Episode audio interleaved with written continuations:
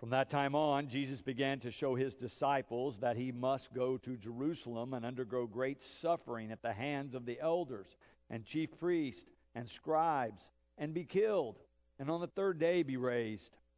And Peter took him aside and began to rebuke him, saying, God forbid it, Lord. This must never happen to you. But he turned and said to Peter, Get behind me, Satan.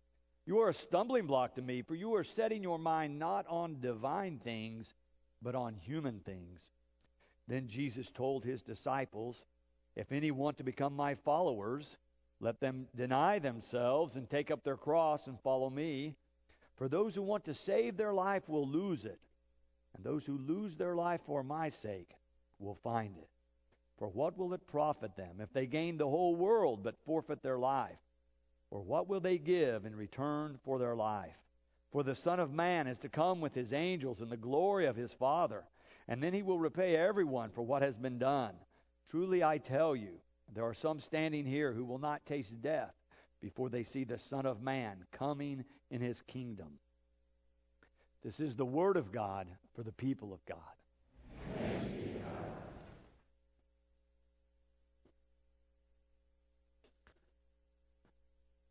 Last week, at the end of this sermon, I had planned an illustration from this book, The Boys in the Boat. We were talking about Peter and his witness, and there's some great information about these boys and their witness to the world that I wanted to use, but then I thought I had a better idea, so I changed it up. But I promised you that I would uh, come back and share this. And luckily, it's a thick book, so there's lots in here, so it gives me opportunity to make a different kind of illustration.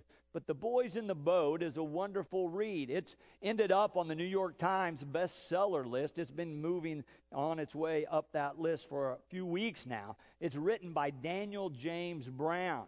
He not only tells the story, but he does extensive research and background about these boys in the boat. The boys he's talking about are boys that represented the United States in the Olympic Games in 1936, Berlin, Germany, in eight man rowing.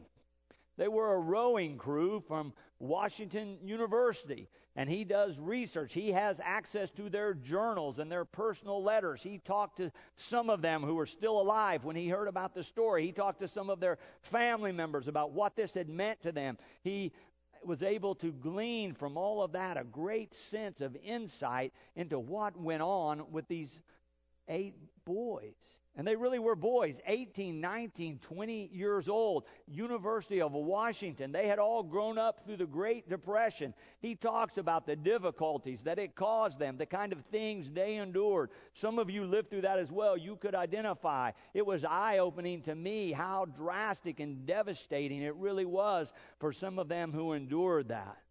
But anyway, they loved to row. Now, I've seen some of these boats down on the Arkansas River. When I see them from afar, it looks like they're just gliding along. I mean, it seems so peaceful and so serene. But he says if you're in the boat rowing, it's a whole different experience, especially if you're training or racing, it's very different. Brown describes the difficulty, you might even say suffering, these boys endured to prepare to give their best. He describes their training in quite a lot of detail. He tells about how they worked on their stamina and their endurance. But he also talks about the winter of 1935 and 36 before the Olympics. He says the weather was terrible. He describes one storm that came blowing in off the coast October 1935. He said the winds began to build and got stronger and stronger till they were blowing steadily at 30 miles an hour. Then he says the snow began to fall. He said it fell so heavy that the next morning the paper reported seven houses had burned to the ground because their chimneys got packed with snow. He said the temperature continued to drop lower and lower for the next seven days. He said that first night it plummeted into the 20s and the snow just began to pile up. And then it got colder and colder and the winds continued. But he said Coach Al Ulbrickson, their coach, sent the boys out on Lake Washington anyway. They rowed through all of that. He said some days they were out there, their knuckles white, their feet frozen, water splashing up on the oars as they pulled them, beginning to build layer and layer upon ice, getting heavier and heavier. That if the water splashed on their sleeve or their sweatshirt, or on their stocking cap, all of a sudden there was a lump of ice. But the coach had them out there rowing anyway. In short, he says the weather that winter was atrocious, but they were not deterred. Those were the external circumstances. But internally, if you've ever trained for some physical feat, you know that internally it's about as hard. That when you begin to push your body to see how far you can go and then to see if there's a little bit more, you find yourself gulping and gasping for oxygen, all parts of your system, wanting more air. And then you find out that the next day your muscles are sore. And two days later, it's even worse. And it's just a regular part of a training regimen when you're pushing and pushing to see how strong you can be, how good you can be at any certain physical activity. Brown says that their coach called them together in January of that year and told them this. He said, This can be the greatest year for the University of Washington in rowing ever, but it will also be the most grueling season you've ever endured. And I give you all those details because I believe it helps us get to the connection between commitment and suffering that Jesus introduces in our passage today when he says to his disciples that he must go to Jerusalem and undergo great suffering. One of the biblical commentators I read this week, Dr. Douglas Hare, says this is the hinge passage of this whole gospel that it moves the gospel from a ministry of healing and teaching with great crowds joining Jesus and the disciples toward moving to Jerusalem and having this confrontation with the powers that be that Jesus tells them is going to include pain and suffering and for him even death.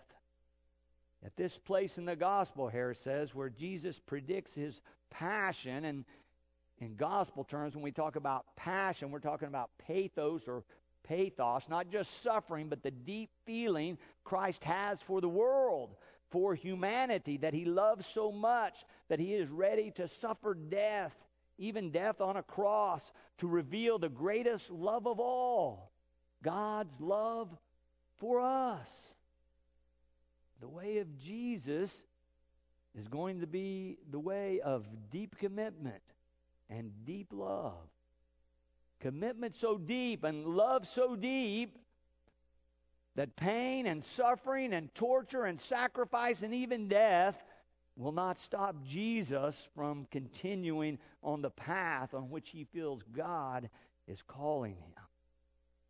But just to make sure we remember the context in which this first prediction of his passion comes, let me remind you where we were last week.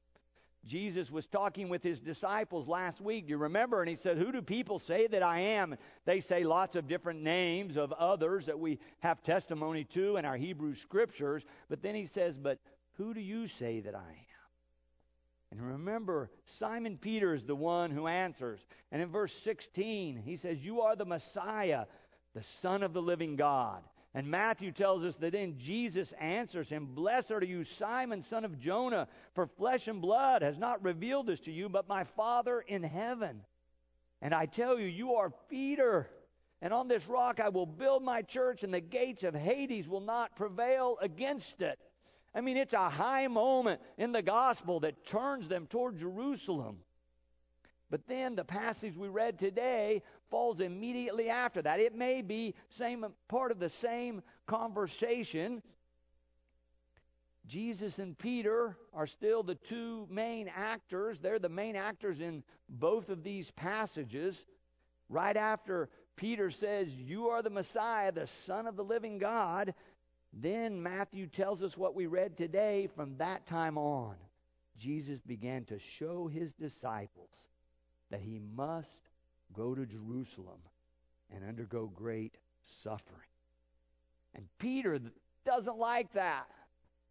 And so Matthew says Peter takes him aside and begins to rebuke him. And Jesus answers him, Get behind me, Satan. You are a stumbling block to me, for you are setting your mind not on divine things, but on human things. And Dr. Douglas Hare pointed out in his commentary a feature of this passage I had never noticed. Since they're usually separated for preaching and study, he says it's important to notice that Peter goes from rock to stumbling block in five short verses. He moves from you're the rock on which I will build my church or stake my case for the spread of the gospel to stumbling block of Satan in five verses. He moves from advocate to adversary in a flash. And it all has to do with his choices about whether or not he's going to follow Jesus. In the earlier passage, he's saying, You're the Messiah, the Son of the living God. We're with you. But as soon as Jesus begins to talk about his messiahship as suffering, as pain, as something that might include even death, Peter rebukes him. It's hard to imagine Except for this week, I began to think of my own life, and I thought, you know, I deal with that struggle too. I think there's something here for all of us to learn. I think maybe this is a microcosm of the whole human condition, of our experience of wanting to be a follower of Christ, of dedicating ourselves to that, and then sometime later finding that we're not really following. We go from really good listeners followers of Jesus so often to thinking about ourselves and our own personal gain and pleasure and ignoring or forgetting or falling away from the call of God on our lives. I mean, I struggle with, see if any of these questions I put in the outline are something you struggle with. Will I choose to attend to God or to the world? Will I attend to divine callings or to human callings? Will I focus on the material things or spiritual things? Will I embrace suffering or look only for pleasure? Will I be a rock or a stumbling block? I think Peter's struggle is our struggle too. If you've been a Christian for very long, I bet you've experienced the struggle. If you reflect on your own pathway, I bet you could identify times where you've been the rock, and I bet you could identify the times that you've been a stumbling block. But Jesus goes on to explain to Peter and the disciples what this path of discipleship should look like. In verse 24, if any want to become my followers, let them deny themselves and take up their cross and follow me. For those who want to save their life will lose it. And those who lose their life for my sake will find it. The good news is Jesus is the way to life. The other news, it's not a pleasure cruise.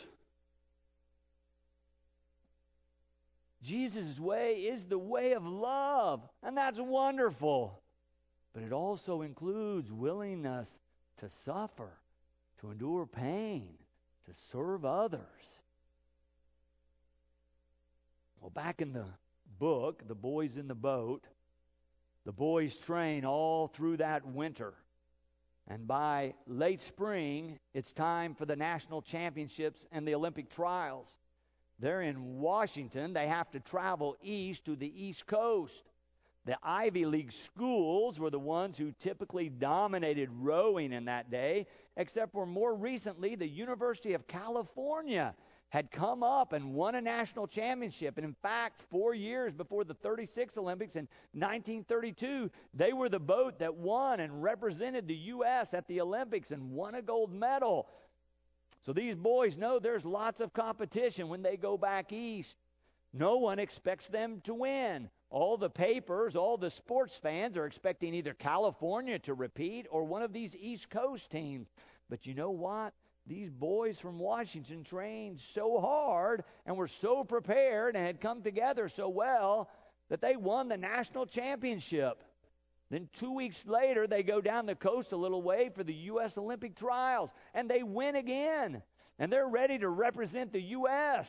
until this fellow who's in charge of the Olympic Committee, who's from Philadelphia, comes and says, By the way, you have to pay your own way. We need $5,000 from you if you all are going to go. But if you don't have the money, that's all right. The second place team is from Philadelphia, Pennsylvania. They have the money. I know they're ready. We could send them in your place. Obviously, they didn't want them to go. This is at the backside of the Depression. Some of these boys have just worked and scraped to be even at school at all. But the coach calls back to the athletic director and says, We need some help. We need to spread the word. And so the word goes out, and the Seattle Times, which was the newspaper, made a lead donation of $500. And then Standard Oil sent $50. And then the word spread out to these boys' hometowns, and they began to do fundraising. And then across the student body, and they began to do fundraising, and money began to pour in hour after hour after hour. Within two days, they raised the $5,000 and wired it to the coach and said, You're ready to go.